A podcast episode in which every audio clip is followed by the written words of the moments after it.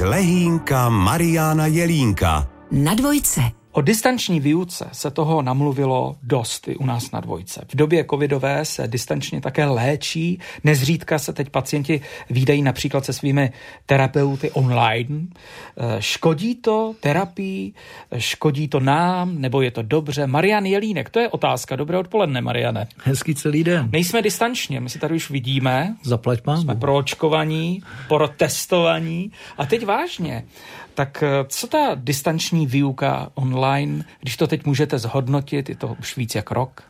Tak samozřejmě jedna věc je něco kritizovat, protože to bylo určitým způsobem nepříjemný a je nepříjemný dál. Druhá věc je spíš se zamyslet, jestli vůbec to lze vrátit do té doby před covidovou, proto se hovoří o takzvaný hybridní, například pracovní době, uh-huh. takže plno firem na to naskakuje.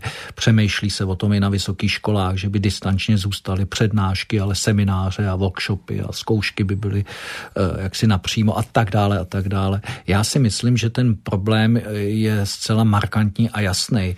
A to je v tom, že při té online výuce, kdy teda nejsme face to face, je to bohužel přes ty monitory, tak přece jenom je tam daleko horší ten přenos těch emocí. A o to vlastně jde. Hmm. Já jsem zastánce toho, že je hrozně důležitý v tom studentovi, například pokud se budeme bavit o vysoké škole, zbudit především daleko větší touhu, váši, nadšení v ten daný předmět, je to dospělý člověk. On už by měl sám, já bych neměl být policajt, který hodnotí, jakým způsobem to či ono. Ne, já mám rád studenty, který jak si načichnou tou emocí a pak si jdou za svým. Tahle doba umožňuje vlastně se učit když to řeknu nadneseně vysokou školu úplně sám. Vy si vlezete do dvou minut do archivu tamhle Harvardské univerzitní knihovny a najdete si tam práce, jaký chcete. Ta doba, kdy tohle to nebylo a ta informace od toho profesora byla tak cená, tak vzácná, to byl náskok informační. V současnosti ten informační náskok je takový trošku potřený a proto vyskakuje ten náskok emoční.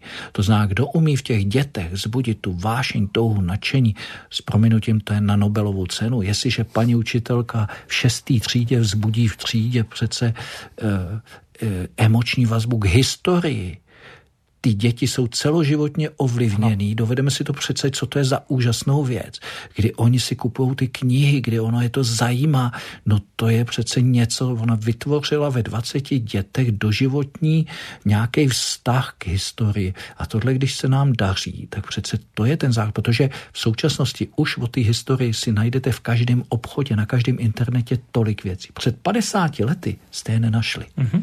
Proto ten učitel byl někdo, kdo přicházel vytvářel a vlastně kázal ty informace. V současnosti už je to podle mého hlavně o těch emocích. No ale opět jsme o těch emocích, všiml jste si. Takže když to schrneme, v podstatě nás to někam posunulo, ale všechno musíme brát s rozumem. Tam, kde distanční výuka se hodí, tak proč se zdržovat nějakým dojížděním, ale emoce zůstávají důležité nejen asi ve školství, ale i v tom mentorování a i v tom třeba řízení firmy a tak dále.